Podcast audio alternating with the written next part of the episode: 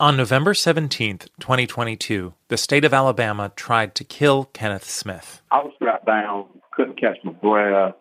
I was shaking like a leaf. Smith was sentenced to death in 1996 for his role in the murder for hire killing of Elizabeth Sennett. On that night in 2022, he was meant to be executed by lethal injection, but workers couldn't find a vein to place an IV. Over the course of an hour, Smith says he was jabbed with needles in his arms, hands, and collarbone. I was absolutely alone in a room full of people, and not a one of them tried to help me at all. And I was crying out for help. Smith's attorneys called it cruel and unusual punishment. Alabama's governor ordered a review of the state's lethal injection protocol. Meanwhile, State Attorney General Steve Marshall blamed Smith for running out the clock with what he called frivolous claims in court. It was a travesty of justice not for Kenny Smith, the twice convicted murderer who was scheduled to be executed that day, but it was for Elizabeth Sennett and for the members of her family. Now, Kenneth Smith, one of only two people alive who've survived execution attempts in this country, faces death again. On Thursday, the state of Alabama plans to execute him using a different method, one that's never been used in the U.S. before. As the date approached, Smith called NPR investigative reporter Chiara Eisner. On a scratchy line with a 15 minute time limit, he talked to her about what happened and what he's worried about.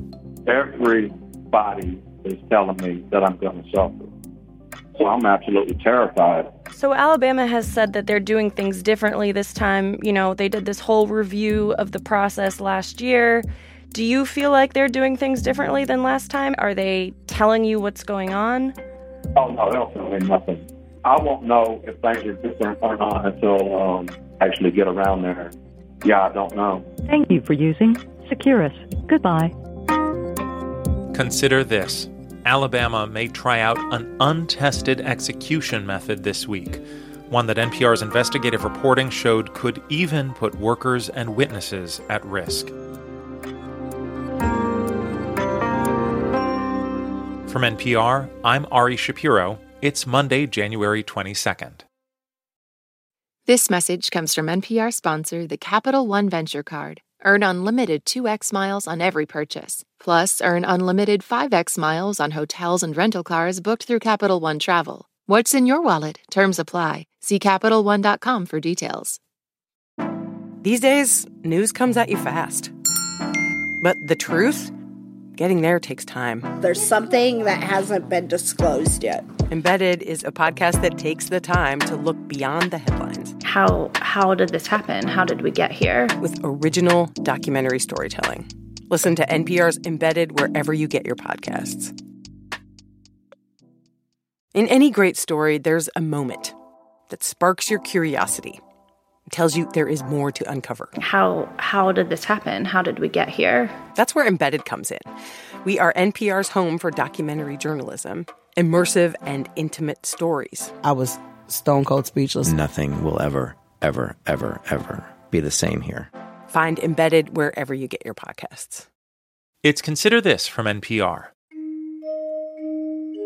The method Alabama is planning to use to execute Kenneth Smith is one the state calls nitrogen hypoxia. Alabama has never used it before. In fact, it's never been used in the U.S. to put an inmate to death. Chiara Eisner from NPR's investigations team has been reporting on the case and is here to talk with us about it. Hi, Chiara. Hi, Ari. Kenneth Smith's failed execution in 2022 is not the only lethal injection that did not go according to plan for Alabama. What's the state's recent track record? In 2022, the state had a string of back to back failures when they were trying to execute people. In July, Alabama's execution team took hours to set the intravenous lines for the execution of a man named Joe Nathan James. James was ultimately executed, but his family has sued the state for what is thought to be one of the longest executions ever. Just two months later, after that, the state stopped the execution of a man named Alan Miller because workers couldn't set that line in time either. And then in November, the state tried and failed to execute Kenneth Smith, again because the workers weren't able to set the lines for the lethal injection. Smith and Miller are the only two people alive today who've survived an execution attempt, and they're both from Alabama. And now the state is moving forward with this new method of execution. How does this form of execution that the state calls nitrogen hypoxia work? So there's naturally more nitrogen in the air than oxygen, and when you don't breathe in that oxygen, people suffocate and die. So the idea here is that they're going to administer pure nitrogen gas, and then that person will lose access to the oxygen and die of oxygen starvation. I should say that this is not nitrous oxide gas or laughing gas. This is not going to make Kenneth Smith high before he dies.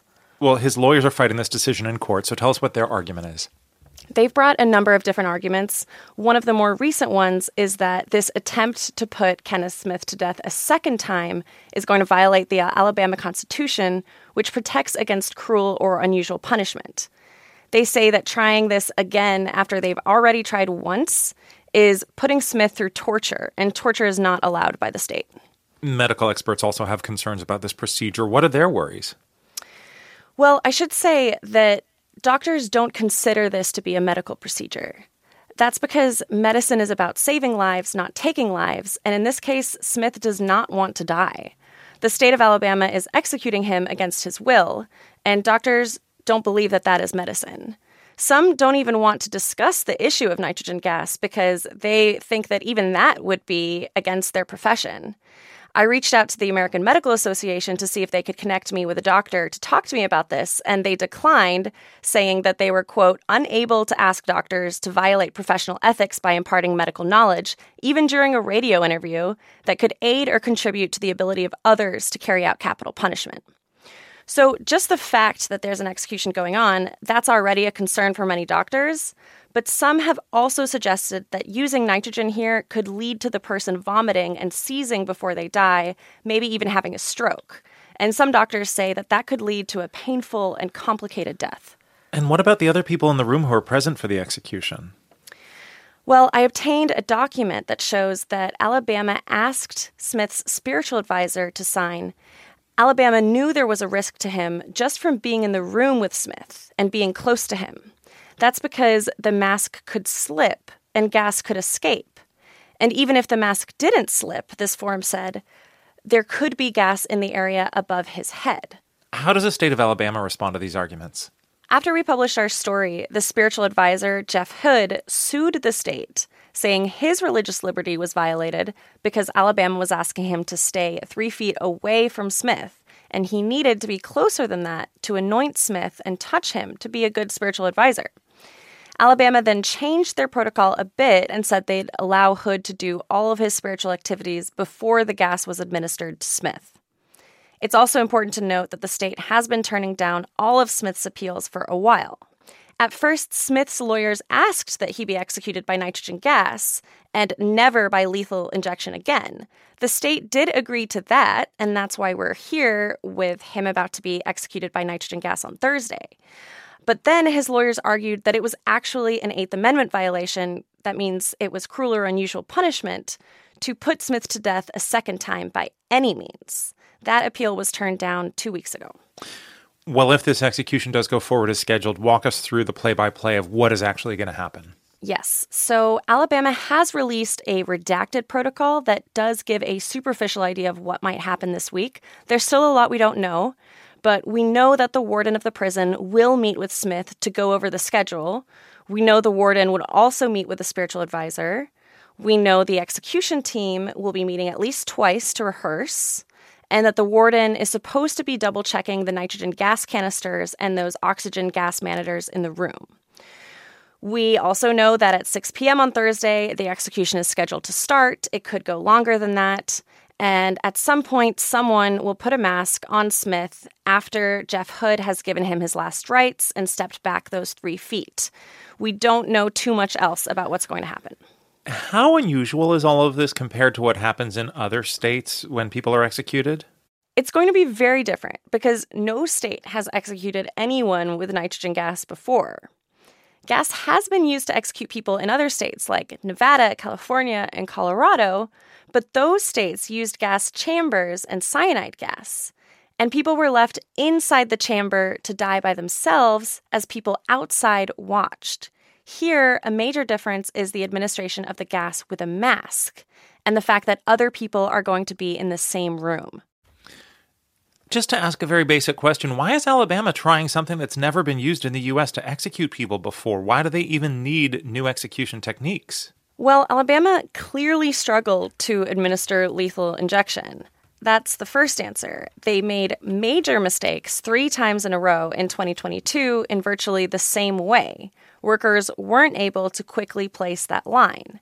And why were they not able to do it? It's hard to know for sure, especially with all of the secrecy that Alabama has maintained about those failings.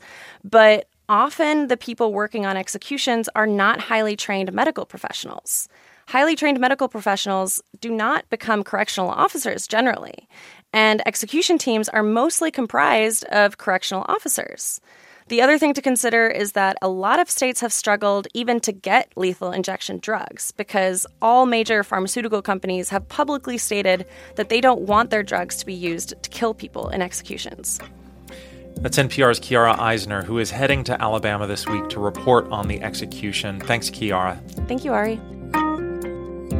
This episode was produced by Connor Donovan and Noah Caldwell. It was edited by Barry Hardiman and Courtney Dorning. Our executive producer is Sami Yenigun. It's Consider This from NPR. I'm Ari Shapiro. Taylor Swift has dropped a new album. She is the biggest pop star in the world, and everything she does makes news. I gasped. I was like, oh my God, I've been there, and you can identify with it. For a breakdown of Taylor Swift and her new album, The Tortured Poets Department, listen to the Pop Culture Happy Hour podcast from NPR. Pro Palestinian protests have popped up on college campuses across the country. But from the eyes of students, what are we missing? From the outside, these protests are painted as really violent when that couldn't be further from the truth. I'm Brittany Luce, host of NPR's It's Been a Minute, and I'm inviting you to hear from student journalists who see what the rest of us cannot. On It's Been a Minute from NPR. Do you wish stories could unfold over three hours rather than three minutes? You tired of doom scrolling? Trying to find humanity? Or maybe a deeper understanding of why the world is the way it is? Listen to Embedded, NPR's original documentary series. Find us wherever you get your podcasts.